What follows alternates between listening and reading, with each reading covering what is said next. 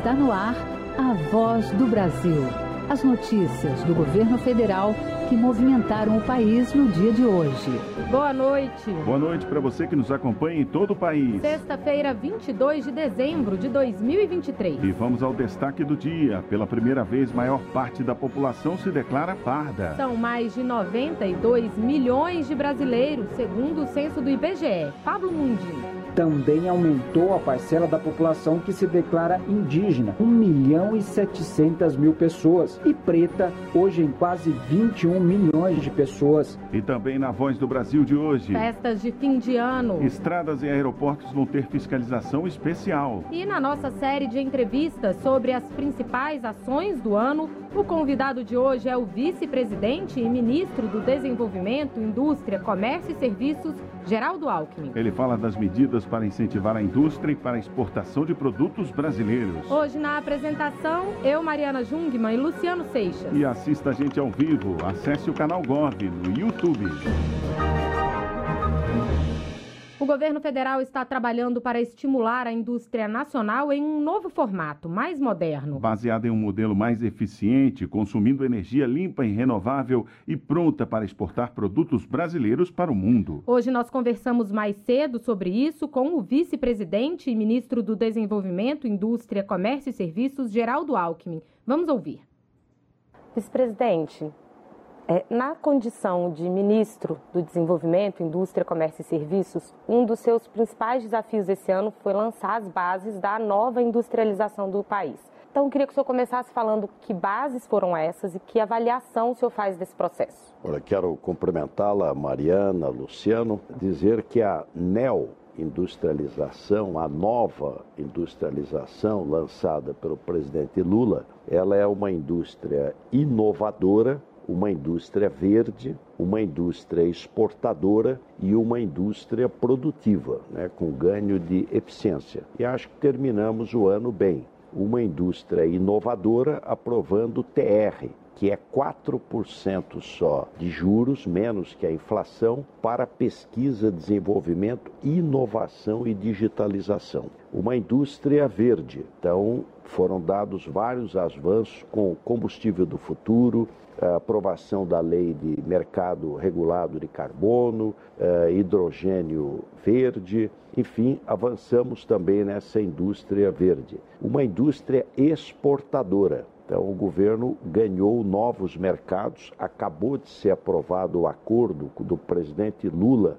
eh, Mercosul, o Singapura, e está encaminhado também Mercosul, União Europeia, e uma indústria com mais produtividade. Nesse contexto, um dos grandes lançamentos do seu ministério foi o Brasil Mais Produtivo, que vai investir mais de 2 bilhões de reais para a inovação tecnológica e digital das pequenas e médias indústrias, né? Essa é uma aposta para aquecer a parte inicial e intermediária das cadeias produtivas, garantindo também abastecimento para as grandes, não é isso? Exatamente. É, esse programa, o Novo Brasil Mais Produtivo, ele vai trabalhar pesquisa, desenvolvimento, inovação e digitalização. Como é que vai funcionar? Micro, pequena e média indústria. Então nós estamos unindo a BDI, Senai, Sebrae, BNDES, Embrapi. O Senai vai empresa por empresa, presencialmente 93 mil pequenas empresas, pequenas indústrias, identifica o gargalo, identifica a sua dificuldade, faz o diagnóstico. O SEBRAE faz o projeto e o BNDES financia. Então, o governo vai até a pequena indústria para melhorar sua produtividade, sua digitalização, sua competitividade. É, nós pretendemos atender presencialmente 93 mil pequenas indústrias e 200 mil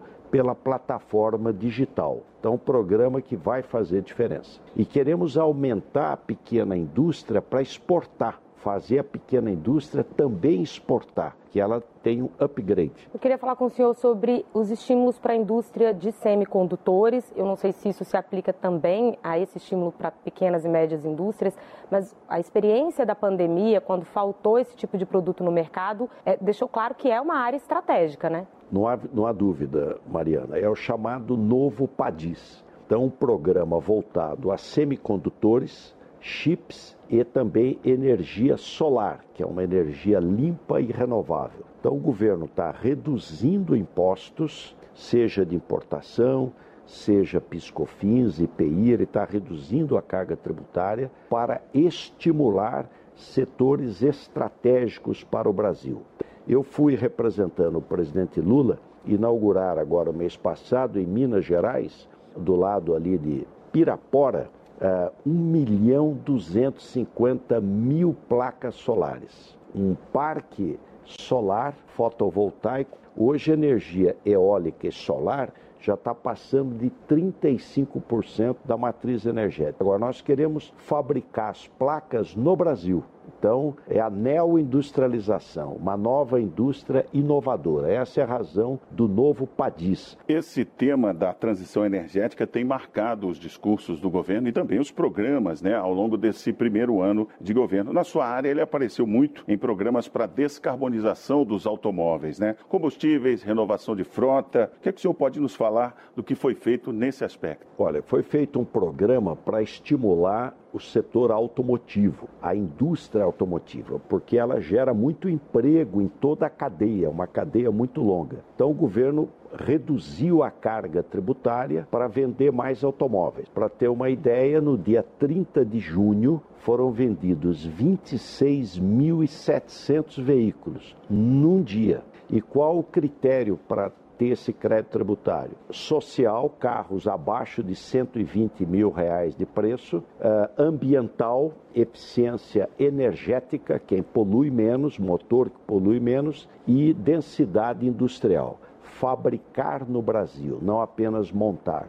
Foi um sucesso absoluto. A outra foi renovar a frota de caminhões e ônibus. Então, dizendo, olha, te dou um crédito, o governo reduzindo impostos, eu reduzo em até 99 mil reais, mas nós vamos tirar um caminhão velho ou um ônibus velho da rua, com mais de 20 anos, que é muito poluente e tem problema de segurança. Então, também foi um sucesso. E ainda nesse sentido de ter um transporte mais limpo, essa semana o Conselho Nacional de Política Energética decidiu antecipar aquele aumento do índice de biodiesel no diesel brasileiro, né? Isso também tem um impacto para a descarbonização e, e para essa energia mais limpa, né? Exatamente. Ela tem essa medida que foi tomada passando de B12 para B14. Ela tem primeiro um impacto eh, ambiental. A gente troca um combustível fóssil poluente, que é o diesel, por óleo vegetal. É, portanto, um ganho ambiental extraordinário. Segundo benefício é emprego, que o Brasil é grande produtor de agro, de soja, de mamona, dendê, girassol. Então você vai agregar valor, ter uma agroindústria e gerar é, muito emprego também no país. E o terceiro, deixamos de importar diesel e vamos produzir aqui no Brasil o biocombustível, a soja virando óleo vegetal para o combustível. Aliás, o presidente Lula, o presidente Biden e o primeiro-ministro da Índia, Modi, criaram a aliança global pelos biocombustíveis. Vice-presidente, vamos falar um pouquinho do comércio exterior. O Brasil se tornou o segundo país que mais atrai investimentos estrangeiros, né? A expectativa é fechar o ano com um recorde de exportações dos nossos produtos, os produtos brasileiros. Que números o senhor destacaria nesse contexto? Olha, eu destacaria primeiro a exportação recorde deveremos passar 340 bilhões de dólares. Exportação de soja, minério de ferro, petróleo bruto, carnes, açúcares, celulose, é, café. Então nós estamos, é, tivemos um ano maravilhoso em termos de exportação. A outra, o saldo da balança comercial, vai passar de 100 bilhões de dólares entre o que eu exporto e o que eu importo. A outra atração de investimento externo chama IED, Investimento Externo Direto. O Brasil é o vice-campeão. O primeiro do mundo é os Estados Unidos. Então, o Brasil está atraindo investimento. Democracia consolidada, inflação em queda, rigor fiscal. Vice-presidente, a gente não pode encerrar Bacen pedir que o senhor faça então uma avaliação desse ano e dizer o que o senhor espera, o que todos nós podemos esperar para 2024. Olha, eu acho que nós tivemos um ano que termina bem, primeiro ano do governo do presidente Lula, com reforma tributária promulgada, a legislação do arcabouço fiscal promulgada, é, o PIB, que a expectativa era crescer 1%, chega a quase 3%, inflação em queda, juros em queda, risco Brasil caiu de 254 para 137, o emprego subiu, a renda subiu, porque quando a inflação cai, o meu dinheiro compra um pouco mais. Então eu melhoro a renda da população. Qual a expectativa uh, para o novo ano?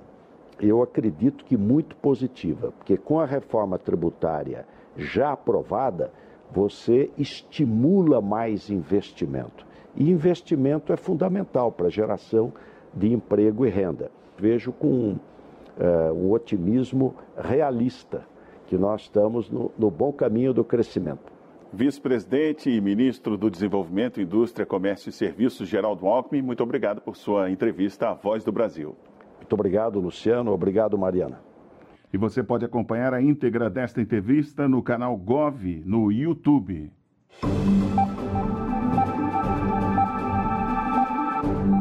Primeira vez na história do censo, a população de pardos superou os que se declaram brancos. Os dados de cor e raça foram divulgados hoje pelo IBGE e vão ajudar a nortear ações do governo.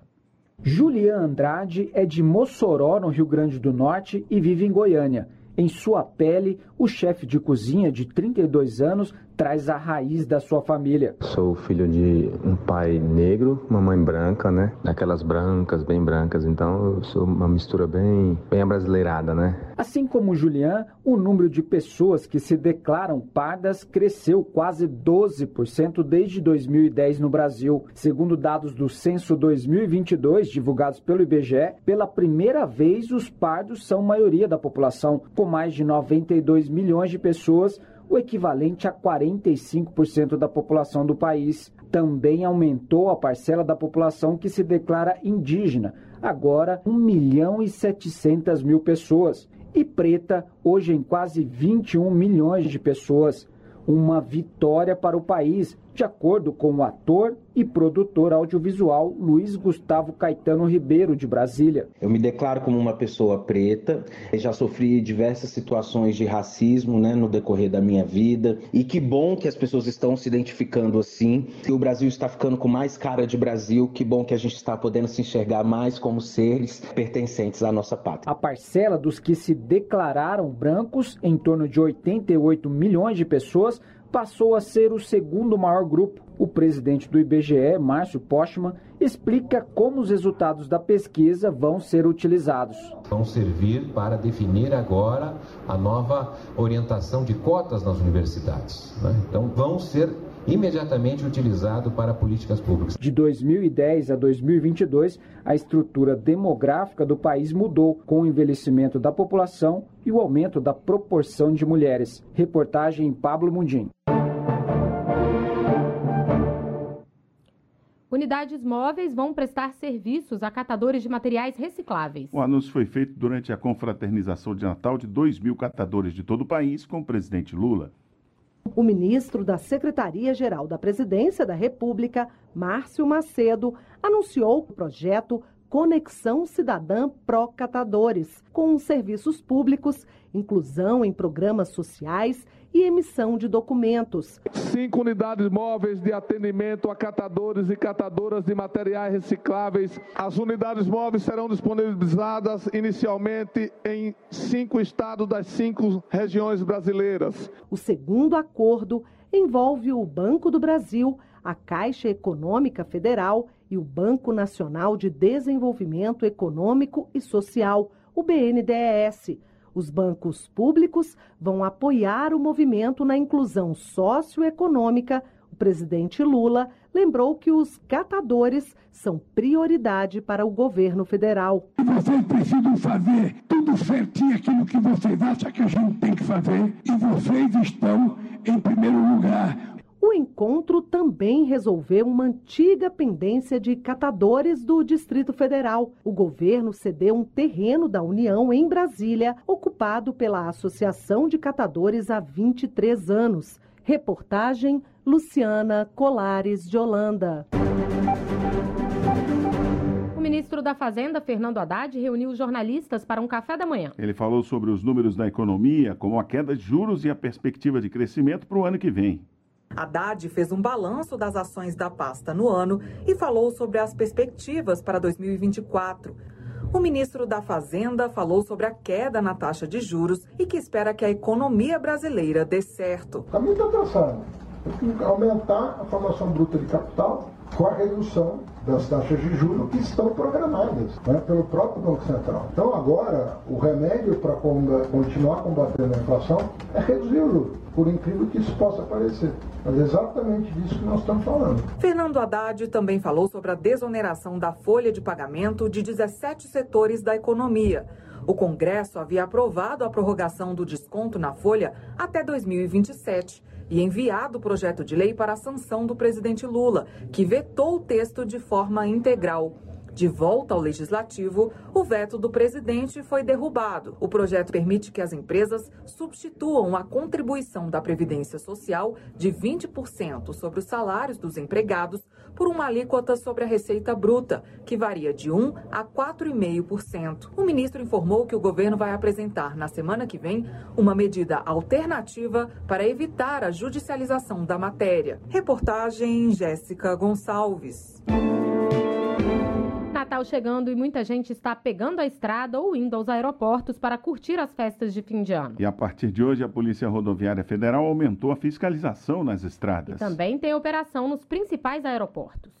A Polícia Rodoviária Federal vai intensificar a fiscalização nas estradas brasileiras. A atenção será voltada para os trechos de maiores acidentes, como explica o coordenador geral de segurança viária da PRF, Jefferson Almeida. Então a gente tem uma preocupação muito grande com excesso de velocidade, mas também com ultrapassagens proibidas. O governo federal iniciou também uma operação especial de fim de ano nos aeroportos. A Agência Nacional de Aviação Civil vai vai intensificar a fiscalização em 18 aeroportos estratégicos, segundo Patrícia Seminsato, gerente técnica de educação para o consumo da ANAC, 62 fiscais vão de forma presencial identificar e atuar na correção de condutas irregulares frequentes de empresas aéreas. Esses fiscais estão observando itens como a prestação adequada de informações ao passageiro que está no aeroporto, prestação da assistência material no caso de atrasos e cancelamentos. Estão disponíveis disponíveis nos terminais dos principais aeroportos brasileiros QR Codes da ANAC, oferecendo acesso direto à página com informações detalhadas sobre direitos do passageiro. Reportagem Gabriela Noronha.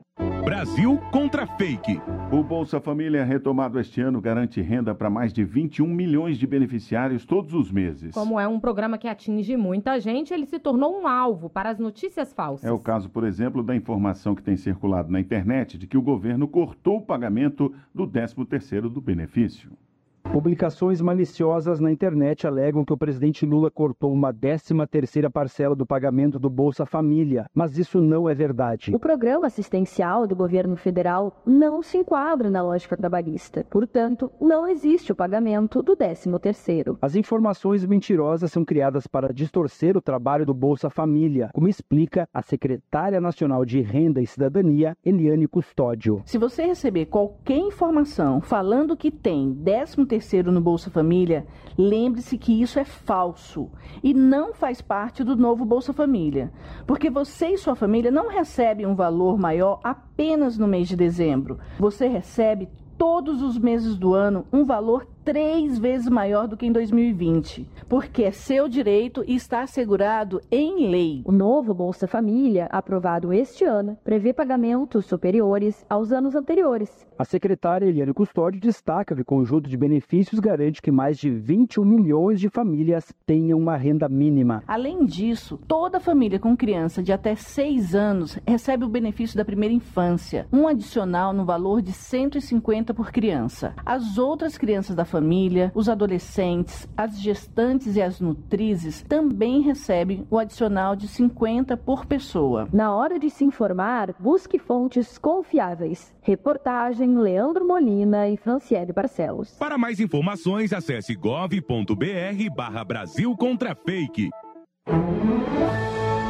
Saber ler e escrever, frequentar a escola, entrar em uma universidade, aprender. O governo aposta na educação para fazer o país crescer. Cada recurso para a área não é um gasto para o governo, mas um investimento nas pessoas e no Brasil. Em mais uma reportagem da nossa retrospectiva, a repórter Luciana Vasconcelos conta como foi o ano na área da educação. No lugar que deveria estar ocupado por crianças, a realidade é outra: lixo e abandono. Uma cena comum em muitas unidades de ensino e quadras espalhadas pelo país. Para dar um fim a isso, o governo estabeleceu o Pacto Nacional pela Retomada de Obras da Educação. São 5.541 obras que devem gerar 1 milhão e 200 mil vagas na rede pública de ensino em todo o Brasil. Em Crato, no Ceará, no mês de maio, o presidente Lula destacou a importância da ação. Esse país não vai para frente se a gente não investir na educação. Eu digo sempre que o maior patrimônio que uma mãe quer deixar para os seus filhos não é uma casa ou um carro, é um diploma de uma universidade para o seu filho ter uma profissão.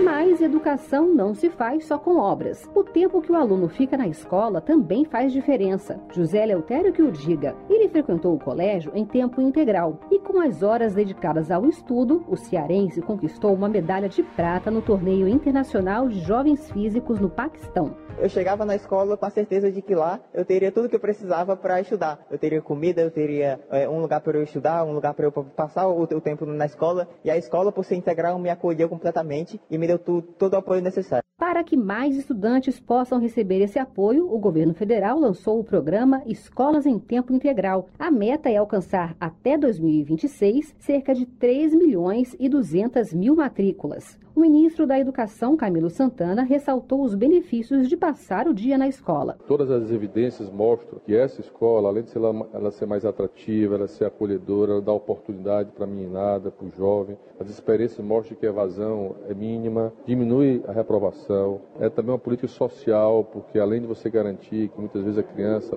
passa o dia na escola, faça as três refeições, tem um, também tem um papel de proteção. Maria Eduarda e eu tenho sete anos e já sei ler.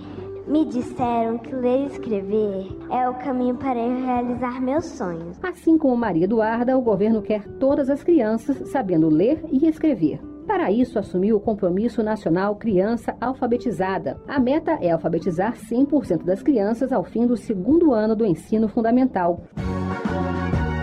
Estar bem alimentado também pode ajudar no aprendizado. Depois de seis anos sem reajuste, o Ministério da Educação aumentou o valor da verba repassada aos estados para o Programa Nacional de Alimentação Escolar. São atendidos cerca de 40 milhões de estudantes da educação básica pública. A merendeira Rita da Silva, que trabalha em uma escola de Brasília, fala da satisfação em ajudar na alimentação dos alunos. Tem muitas crianças também que dependem do lanche da escola, né, da comida da escola. E também a gente fica feliz de estar trabalhando, estar fazendo isso e vendo que eles estão felizes também. O ensino superior também é um desafio, e se a instituição for privada, o valor da mensalidade muitas vezes é um obstáculo que termina na desistência do sonho. O FIES veio abrir oportunidades. O governo paga a faculdade. Depois de formado, o estudante paga o empréstimo. Mas tem gente que não consegue quitar a dívida. Para isso, o governo pode renegociar a dívida de 1 milhão e 200 mil pessoas. É o desenrola do FIES. Silvia Barbosa, que estava com a dívida há três anos, conseguiu renegociar pelo programa. Fosse um valor que hoje cabe no meu bolso, né? E ainda consegui parcelar em 12 vezes. Quando o aluno atravessa o portão de uma escola, a expectativa é que ele esteja em segurança, mas nem sempre é assim. Para tentar evitar tragédias no ambiente escolar, o governo federal realiza desde abril a Operação Escola Segura. Reportagem Luciana Vasconcelos.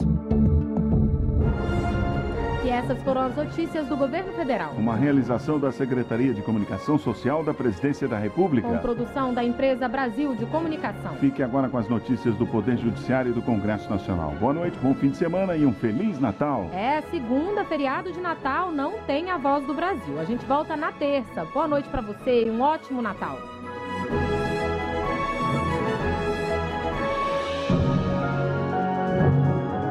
A voz do Brasil. Governo Federal.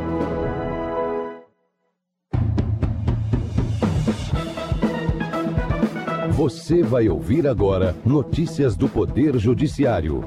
Ministro do STF autoriza prosseguimento de concurso para a Polícia Militar do Ceará. Justiça Federal homologa acordo para reparação de danos em bairros de Maceió atingidos pela Braskem. TCU reafirma a segurança do sistema eleitoral brasileiro. Boa noite, eu sou Ariana Fonseca. E eu sou Walter Lima. Ministro Alexandre de Moraes do Supremo Tribunal Federal autoriza prosseguimento de concurso para a Polícia Militar do Ceará. O ministro é relator de uma ação apresentada pela Procuradoria-Geral da República contra as restrições que limitavam o ingresso de mulheres a 15% das vagas no certame para a formação de soldado e de segundo tenente da Polícia Militar do Estado. Marcelo Della Libera. No início do mês, o relator da ação no STF, ministro Alexandre de Moraes, suspendeu o andamento do concurso para a Polícia Militar do Ceará por entender que as regras que limitavam a concorrência de mulheres caracterizam afronta à igualdade de gênero. O governo estadual alegou que a paralisação do certame causaria prejuízos para o planejamento da segurança pública estadual e apresentou proposta de unificar as listas de aprovados, sem distinção de gênero, desde a primeira fase. Ao aceitar a proposta, o ministro afirmou que a solução viabiliza a continuidade do concurso sem restrição de gênero na concorrência e evita prejuízos decorrentes do atraso no preenchimento das vagas. Uso de arma de brinquedo configura a elementar grave ameaça do tipo penal de roubo, enquadrando-se na hipótese legal que veda a substituição da pena privativa de liberdade. Esse entendimento do STJ foi firmado à luz dos recursos repetitivos. Fátima Uchoa. Com o tema repetitivo 1171 firmado pela terceira sessão do STJ, os tribunais de todo o país devem seguir a tese ao julgarem casos com a mesma questão jurídica. Para o relator, ministro Sebastião Reis Júnior, o posicionamento consolidado da doutrina e da própria jurisprudência do STJ é no sentido de que a simulação do uso de arma de fogo durante a subtração configura a grave ameaça caracterizadora do crime de roubo, pois essa conduta por si só é suficiente para intimidar a vítima. O Tribunal de Contas da União concluiu a auditoria nas eleições gerais de 2022, reafirmando a segurança do sistema eleitoral brasileiro. O TCU concluiu também que o sistema eletrônico é auditável sem a necessidade de voto impresso. Daniela Ramalho. A missão de observação eleitoral, formada pelo TCU, iniciou os trabalhos em março de 2021 para garantir confiabilidade e transparência. Uma das últimas fases de auditoria focou na segurança da informação, destacando que o Tribunal Superior Eleitoral seguiu boas práticas internacionais. Observadores acompanharam presencialmente as eleições, conferindo 1.163 boletins de urna, validando os resultados divulgados pelo TSE. A terceira vara da Justiça Federal de Alagoas homologou acordo de cooperação para reparação de danos extrapatrimoniais em bairros de Maceió atingidos pela Braskem. O acordo foi firmado pelo Ministério Público Federal e o Escritório das Nações Unidas de Serviços para Projetos. A medida faz parte do Programa de Reparação de Danos Morais Coletivos de Maceió, apresentado ao MPF, cujo investimento previsto é de 150 milhões de reais a serem pagos pela empresa Braskem para a execução de projetos em um prazo de quatro anos. Na análise do pedido, o juiz federal levou em consideração a urgência quanto à reparação do desastre geológico ambiental e pontuou que o acordo deve ter sua vigência imediata. Justiça Federal em São Paulo media acordo com a Justiça Francesa para fixar guarda de criança brasileira. Solução pacífica encerrou disputa entre pai francês e mãe brasileira. Neto Costa. De forma forma pacífica, os pais decidiram que a guarda da menor vai ficar com a mãe no Brasil e a criança fará visitas anuais ao pai na França. O formulário com pedido de homologação do acordo foi enviado à França. Somente com esta homologação será possível considerar o acordo válido na França, local de residência habitual da criança, antes de ter sido trazida ao Brasil pela mãe sem autorização do pai. Você acompanha outras notícias do Poder Judiciário em 104,7 FM para Distrito Federal e em torno e também pela internet. Acesse radiojustiça.jus.br e siga pelo X, antigo Twitter. twitter.com barra rádio e TV Justiça. Uma ótima noite. Bom fim de semana e um Feliz Natal. Notícias do Poder Judiciário, uma produção da Rádio Justiça, Supremo Tribunal Federal.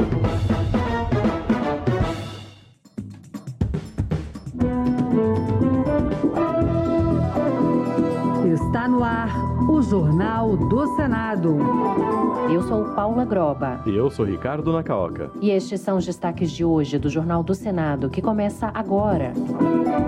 O Congresso aprova orçamento de 2024 com meta de déficit zero e mais recursos para fundo eleitoral. Vai a sanção extensão de benefícios fiscais da Zona Franca de Manaus até 2074. Dia da Consciência Negra vira feriado nacional.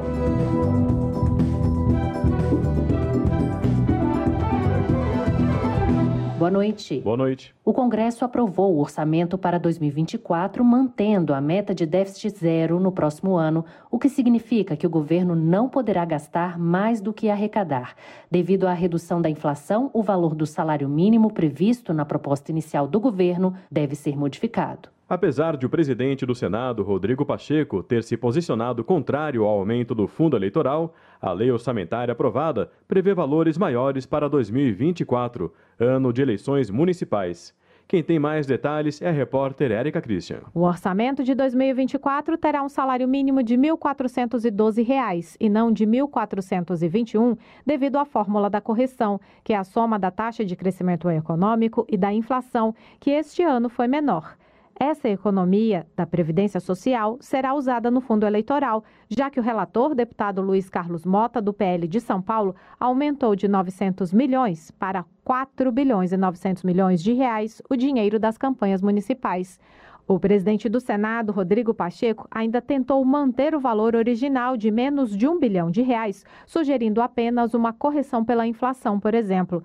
Com a rejeição da proposta, Rodrigo Pacheco afirmou que essa decisão vai levar à votação de projetos no ano que vem que reduzam os gastos com as campanhas, como a unificação das eleições e o fim da reeleição. São propostas que certamente ganham força com a aprovação de um fundo de 5 bilhões de reais. Nós vamos ter esses desafios pela frente. Um que se apresenta, eu acho, mais óbvio em relação a essa questão do fundo eleitoral são os critérios de aplicação desse recurso, porque hoje não há uma lei que disciplina essa distribuição de recursos de fundo eleitoral, ficando muito a critério da discricionariedade dos partidos políticos. O relator do orçamento também reduziu as verbas do Minha Casa Minha Vida, que perdeu 4 bilhões e 100 milhões de reais, e do Programa de Aceleração do Crescimento, que ficou sem 6 bilhões e meio de reais após negociações para impedir a retirada de 17 bilhões.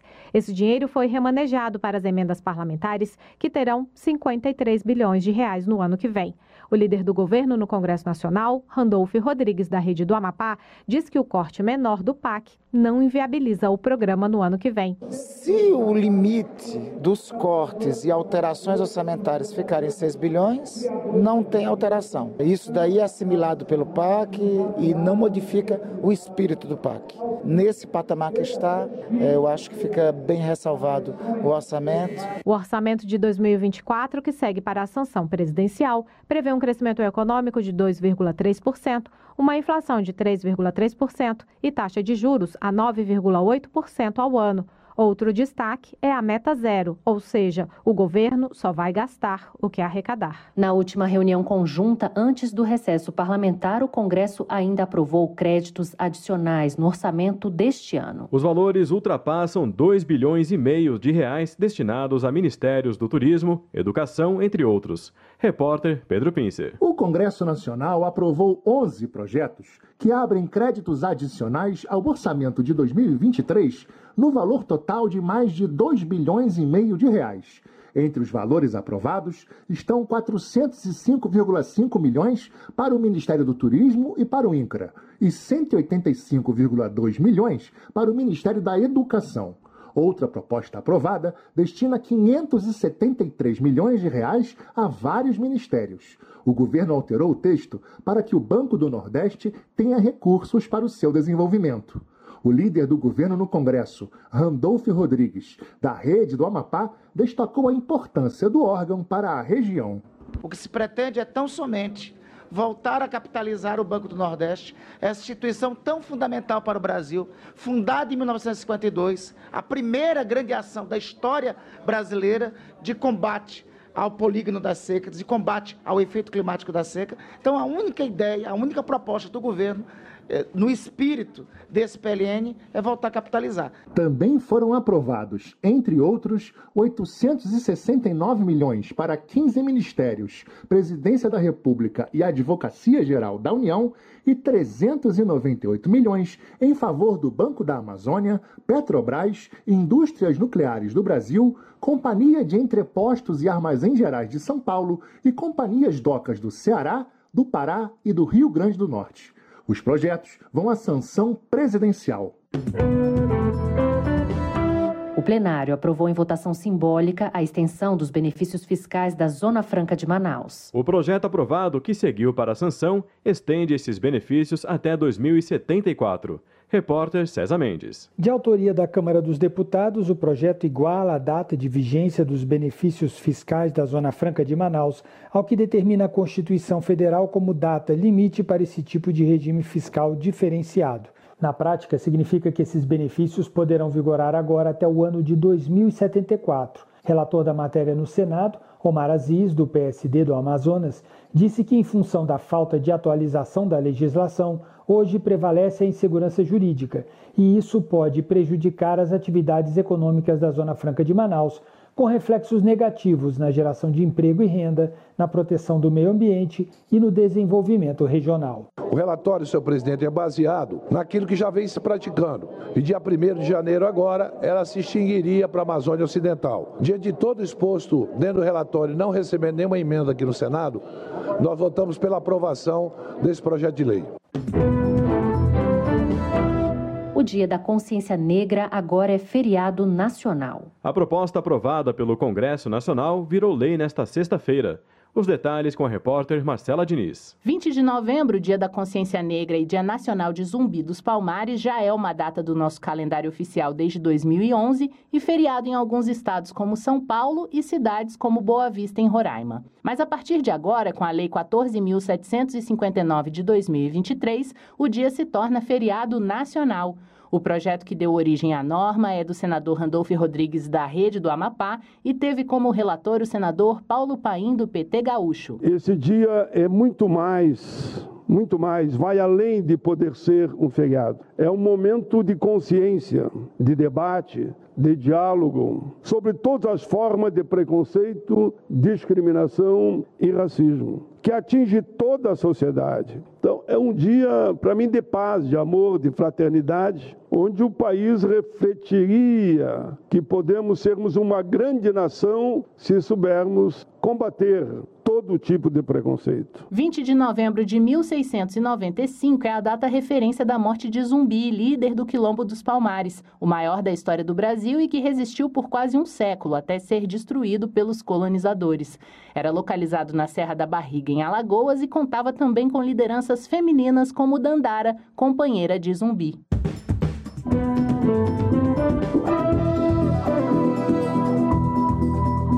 Com trabalhos técnicos de Eliseu Caires, o Jornal do Senado fica por aqui. Acompanhe agora as notícias do Tribunal de Contas da União e da Câmara dos Deputados. Boa noite. Boa noite e um bom fim de semana. Minuto do TCU. Você sabia que o Tribunal de Contas da União tem uma escola superior que oferece cursos online gratuitos para cidadãos e servidores públicos? As aulas são ofertadas pelo Instituto Cerzedelo Correia para ajudar a fortalecer o controle social e a gestão pública. No modelo, o próprio aluno conduz o aprendizado e assiste às aulas de acordo com a sua disponibilidade de tempo. Os temas são variados. Você pode aprender sobre a estrutura da gestão pública ou sobre como tomar medidas para se proteger contra crimes virtuais, por exemplo. Todos os cursos emitem certificado após a conclusão e avaliação, e não há limite de vagas. Acesse mais informações em tcu.gov.br barra Instituto Cerzedelo Correia. TCU Fiscalização a serviço da sociedade.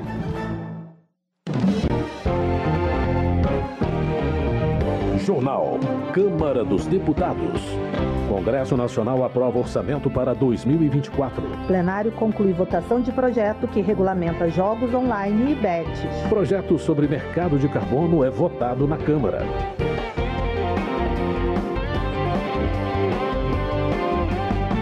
Boa noite. O plenário da Câmara aprovou o projeto que regulamenta o mercado de carbono com o objetivo de estimular a preservação ambiental. Os detalhes com Ana Raquel Macedo. A Câmara dos Deputados aprovou o projeto que regulamenta o mercado de carbono no Brasil.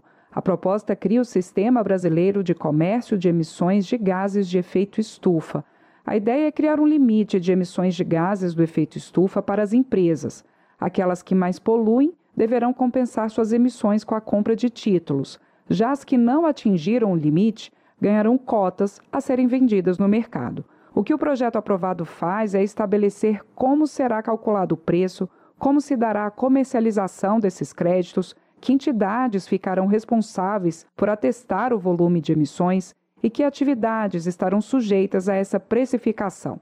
O projeto aprovado deixa de fora dessas metas de redução setores do agronegócio, a exemplo da produção de insumos como fertilizantes. Isso foi feito a pedido da Frente Parlamentar da Agropecuária. O relator, deputado Aliel Machado, do PV do Paraná, explicou que atendeu ao pedido do agronegócio porque ainda não existem mecanismos confiáveis para medir o impacto do setor na emissão de gases do efeito estufa. O projeto foi aprovado por 299 votos contra 103, depois de obstrução feita pela oposição. Mas parte da bancada do governo também criticou a proposta. Para o deputado Chico Alencar, do PSOL do Rio de Janeiro, o mercado de carbono permite que países desenvolvidos terceirizem suas metas de redução adquirindo créditos de países como o Brasil. Esse mercado de carbono é, em boa parte dos casos, a manutenção, inclusive, dos efeitos poluidores e da destruição do desmatamento, apenas com uma transferência das áreas onde isso se dá, uma compensação que, em geral, no plano mundial, sobra para o hemisfério sul. Tem um viés, na verdade, até Obrigado, de neocolonialismo. Já a oposição disse que a criação do mercado regulado de carbono no Brasil vai encarecer os custos dos setores econômicos. Foi o que disse a deputada Júlia Zanata, do PL de Santa Catarina. Os países grandes, mais desenvolvidos que o Brasil, não cumprem com o Acordo de Paris e contam com o Brasil para cobrir os seus prejuízos relacionados às emissões.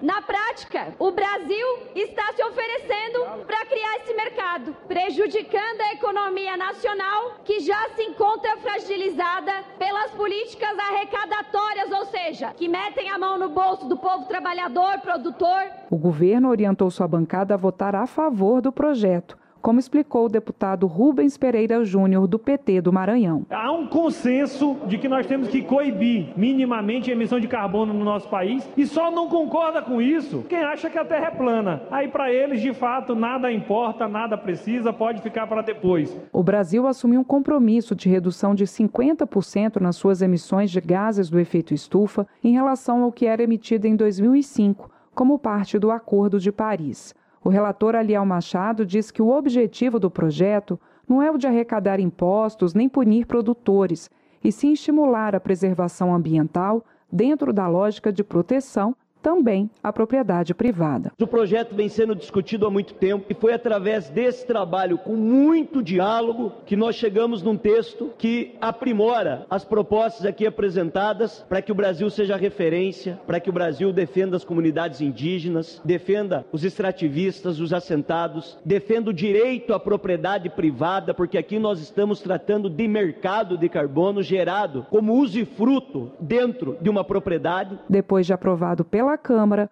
o projeto que regulamenta o mercado de carbono no Brasil seguiu para a análise do Senado. Da Rádio Câmara de Brasília, com informações de Antônio Vital, Ana Raquel Macedo. Votação. O plenário concluiu a aprovação do projeto que regulamenta jogos online e bets. O texto seguiu para a sanção presidencial. Mais detalhes na reportagem de Antônio Vital. A Câmara dos Deputados concluiu a aprovação do projeto que regulamenta as apostas conhecidas como bets modalidade classificada como de cota fixa, em que o apostador sabe quanto vai ganhar no momento em que faz o jogo. O projeto também regulamenta os jogos online. Os jogos de cota fixa geralmente têm como base um evento esportivo real, como partidas de futebol, por exemplo. O projeto tinha sido aprovado pela Câmara em setembro e depois disso foi alterado pelo Senado, que promoveu 42 mudanças no texto.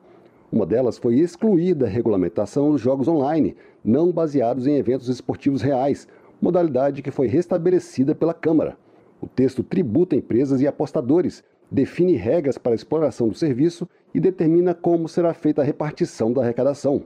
O texto apresentado pelo relator, deputado Adolfo Viana, do PSDB da Bahia, incorporou parcialmente o conteúdo de uma medida provisória editada em julho pelo governo. A proposta estabelece os critérios para as empresas que quiserem explorar os jogos, como a exigência de pagamento de outorga de 30 milhões de reais. Além disso, dá ao Ministério da Fazenda a atribuição de autorizar as atividades das empresas. O projeto estabelece que as empresas ficarão com 88% do total bruto arrecadado. Os demais 12% serão divididos entre educação, segurança pública, esporte e outras áreas. Ao voltar para análise da Câmara, a proposta foi criticada pelos partidos da oposição e por deputados da Frente Parlamentar Evangélica, como Sóstenes Cavalcante, do PL do Rio de Janeiro. O que está em jogo a partir de agora é o pão na mesa do pobre, da viúva, dos pensionistas e dos aposentados, que não podem ficar viciados nessa desgraça chamada jogo de azar. Isso é uma desgraça! Isso não faz bem ao Brasil. O que está em jogo é um presente de grego, de Natal aos brasileiros. Será que é esta desgraça que queremos para os brasileiros? Não! A regulamentação das bets e dos jogos online foi defendida pela base do governo. Para o deputado Alencar Santana, do PT de São Paulo, a regulamentação é fundamental. Concordemos ou não, o jogo virtual é uma realidade no nosso país, é uma realidade no mundo. Várias pessoas participam, jogam e não dá para deixar algo sem regulamentação. E o que está sendo feito aqui com a aprovação é justamente regulamentar o funcionamento dessas operadoras de apostas que lidam com o jogo no nosso país. Já o deputado Marcel Van Hatten, do Novo do Rio Grande do Sul, disse que o objetivo do governo era apenas o de arrecadar mais impostos. Ele criticou as alterações feitas no texto. Claramente o mérito dele destoa da sua intenção original, além do aumento de carga tributária. E aí nós sabemos porque o PT está tão a favor desse projeto e a base do governo todo, porque querem, mais uma vez, achar dinheiro, achacar o pagador de impostos brasileiros para pagar a conta da dívida que estão fazendo e da pior forma possível. A proposta prevê cobrança de 15% de imposto de renda sobre o valor dos prêmios obtidos. Ficarão isentos da cobrança os apostadores que ganharem até R$ 2.122, que é a faixa de isenção do imposto. O projeto obriga as empresas a adotarem práticas de combate à lavagem de dinheiro e prevenção de fraudes e manipulação de apostas, e ficam impedidos de jogar menores de 18 anos, pessoas viciadas em jogos e quem tiver alguma influência sobre disputas esportivas, como juízes, técnicos e atletas. O relator, deputado Adolfo Viana, acatou a emenda do PL que deixa claro no texto que não poderão funcionar máquinas caça-níqueis em estabelecimentos comerciais ou qualquer outra modalidade de jogos físicos, ele defendeu a regulamentação como maneira de permitir a fiscalização da atividade. Nós estamos tratando exclusivamente de jogos online. Jogos online existem em todo o território nacional. Nós não estamos aqui discutindo se queremos ter ou não ter jogos online em todo o território nacional. Essa é uma realidade, só que esses sites que operam ainda não se submeteram às nossas regras, às nossas leis. Eles estão hospedados em outros países. O presidente da Câmara, Arthur Lira, questionado a respeito da votação pela bancada evangélica, também defendeu a necessidade de regulamentação. Se nós simplesmente não votarmos a regulamentação, os jogos deixam de existir, as pessoas deixam de jogar, as betas deixam de funcionar, de patrocinar times de futebol, programas de televisão, torneios e eventos. Não, elas existem no mundo real e nós aqui não estamos aumentando nem diminuindo, nós estamos tentando regulamentar, dar seriedade, evitar como eu posso dizer, lavagem de dinheiro, dinheiro escuso, tudo tem que acontecer dentro da lei. Depois de aprovado pela Câmara e pelo Senado, o projeto que regulamenta as chamadas BETs e jogos online foi para sanção presidencial e pode virar lei. Da Rádio Câmara de Brasília, Antônio Vital. Política. Joseildo Ramos, do PT da Bahia, destaca o bom diálogo entre o Poder Executivo e o Legislativo como fator determinante para a aprovação de propostas que interessam ao povo brasileiro, como a PEC da transição e o arcabouço fiscal, que substituiu o teto de gastos. Joseildo Ramos afirma que a economia brasileira não teria atingido a previsão de crescimento de 3%, acima de todas as expectativas, se não tivesse aprovado mudanças tão significativas no orçamento. Sargento Gonçalves, do PL do Rio Grande do Norte, acusa o Supremo Tribunal Federal de usurpar de competências do Poder Legislativo para se alinhar ao governo federal. O deputado considera imoral a relação do STF com o presidente Lula. Além disso, Sargento Gonçalves critica o chamado projeto das fake news que tramita no Senado. Ele avalia que o objetivo da proposta é, na verdade, censurar o povo brasileiro. Na última sessão do ano da Câmara dos Deputados, líderes da bancada governista e da oposição fizeram um balanço do ano legislativo. Mais detalhes com a repórter Lara Raj. Líder da Federação PT-PCdoB-PV, o deputado Zeca Dirceu, do Paraná, considerou histórica a aprovação da reforma tributária. A avaliação dele do ano legislativo foi positiva. Desde lá do ano passado, com a aprovação da PEC da transição, que está garantindo a retomada do crescimento da economia. O Brasil volta a ser uma das maiores economias do mundo, desde a PEC da transição, que destruiu o famigerado teto de gastos, que hoje permite o Brasil poder ampliar investimentos na educação, na saúde, no social, e o país está de novo batendo recordes. Recordes de emprego, recordes de retomada do reajuste do salário, recorde da valorização das nossas empresas na Bolsa de Valores, recorde de redução de inflação, como muito bem citou o presidente Lula. Vice-líder do PT, o deputado Alencar Santana de São Paulo, elencou alguns projetos aprovados que, na visão dele, representam a reconstrução de políticas públicas revogadas no governo anterior, como a proposta do programa Minha Casa Minha Vida. Além disso, citou a retomada do Mais Médicos e a reorganização do Bolsa Família, e ainda a aprovação da isenção do imposto de renda para quem ganha até dois salários mínimos, o programa Desenrola, de incentivo às pessoas a regularizarem seus débitos e a reorganização dos ministérios. O governo voltou a ter ministérios importantes que também tinham sido extintos no governo anterior, como o Ministério da Cultura, da Mulher, da Igualdade Racial e assim outros. O PAC, um programa importante que gera emprego, crescimento, política pública, investimento na mobilidade urbana, na área da saúde e outras. O governo também recuperando, lançando, cujos efeitos concretos serão adiante. Já o líder do PL, deputado Altineu Cortez, do Rio de Janeiro, lamentou os ânimos acirrados e a falta de equilíbrio durante o ano legislativo. Segundo ele, no próximo ano é preciso buscar mais equilíbrio. Na política, a gente precisa, e eu espero que no próximo ano a gente tenha aqui, ânimos mais calmo, porque todos têm direito de exercer o seu mandato, divergir na opinião, mas até um determinado limite. E é isso que faz a política é, ser bonita, porque a gente tem a divergência de ideias, mas que a gente respeite esse limite. E é isso que o PL vai tentar fazer Vice-líder do PL e primeira mulher presidente da Comissão de Fiscalização Financeira e Controle, a deputada Bia Kisses, do Distrito Federal, ressaltou a produtividade da comissão. Quero agradecer aos meus colegas de comissão pelo excelente ambiente de trabalho que nós construímos esse ano e por termos tido uma das comissões de fiscalização, senhor presidente, das mais produtivas dos últimos anos. Ouvimos mais de 12 ministros inquirimos, questionamos, cobramos cobramos explicações, cobramos dados, trabalhamos juntos ao Tribunal de Contas da União. Bia Kisses lamentou, porém, a atitude agressiva de alguns deputados quando se dirigem às deputadas que presidem comissões. Para ela, a agressividade é maior do que quando os presidentes são homens. Da Rádio Câmara de Brasília, Lara Raj.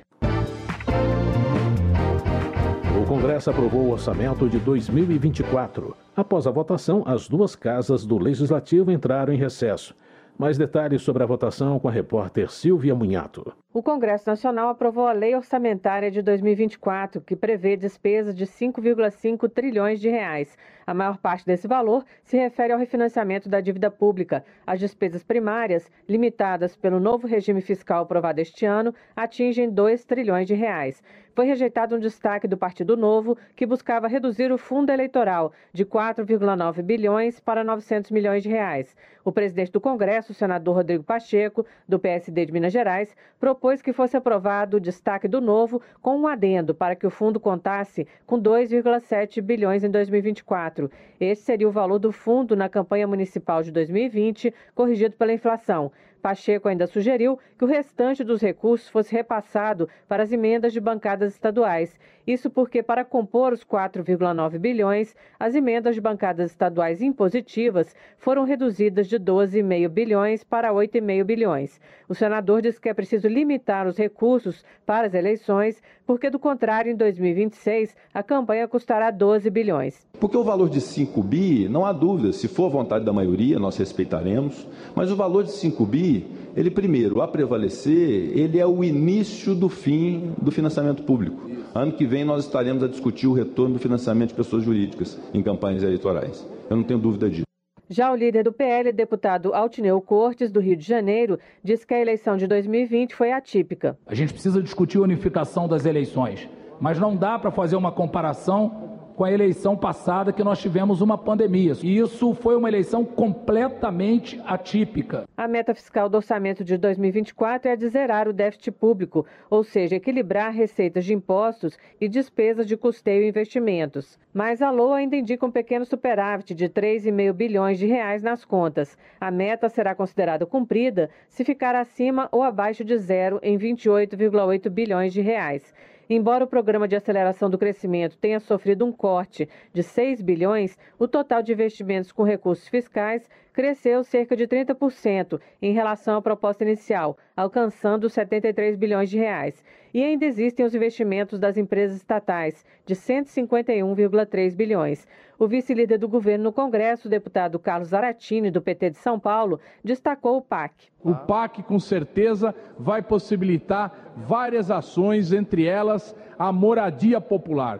O déficit habitacional em nosso país continua na faixa de 7 milhões de moradias. E nós precisamos de um investimento forte, porque a maior parte desse déficit são famílias de baixa renda. Por causa da queda do INPC, o salário mínimo deve passar de R$ 1.320 para R$ 1.412 em janeiro, e isso reduziu algumas despesas no orçamento, principalmente com benefícios previdenciários, num total de 6,2 bilhões de reais. Na elaboração do orçamento, o Congresso decidiu manter o aumento do volume das emendas parlamentares de comissões permanentes, verificado no orçamento de 2023, quando houve o remanejamento das emendas do relator geral. Os parlamentares propõem emendas individuais de bancadas estaduais e de comissões. As duas primeiras são impositivas e passarão a ter um cronograma de desembolso. O total para 2024 ficou em 53 bilhões. No último relatório disponível, os pisos constitucionais estão sendo respeitados, com um total de 180,5 bilhões para a educação e de 231,8 bilhões para a saúde. O Fundo de Manutenção da Educação Básica terá um crescimento de 17,3% em relação a 2023, atingindo 46,8 bilhões de reais o déficit previdenciário estava estimado em 286,6 bilhões, sendo que o total da despesa com benefício em 2024 está fixado em 885,2 bilhões de reais, um crescimento de 5,64% em relação ao total previsto para 2023. O maior programa social, o Bolsa Família, deve consumir 169,5 bilhões. Os gastos com pessoal estavam previstos em 407,1 bilhões de reais, um total 3,5% maior que o de 2023. Mas o orçamento não traz a previsão de reajustes lineares em 2024. O relator informou que o governo deve negociar com servidores de maneira diferenciada. Da Rádio Câmara de Brasília, Silvia Minhato. Termina aqui o Jornal Câmara dos Deputados, com trabalhos técnicos de Everson Urani e apresentação de José Carlos Andrade e Mônica Tati. Uma boa noite para você. Uma ótima noite. A Voz do Brasil retorna na terça-feira. Bom fim de semana e um Feliz Natal. Você ouviu A Voz do Brasil. Boa noite.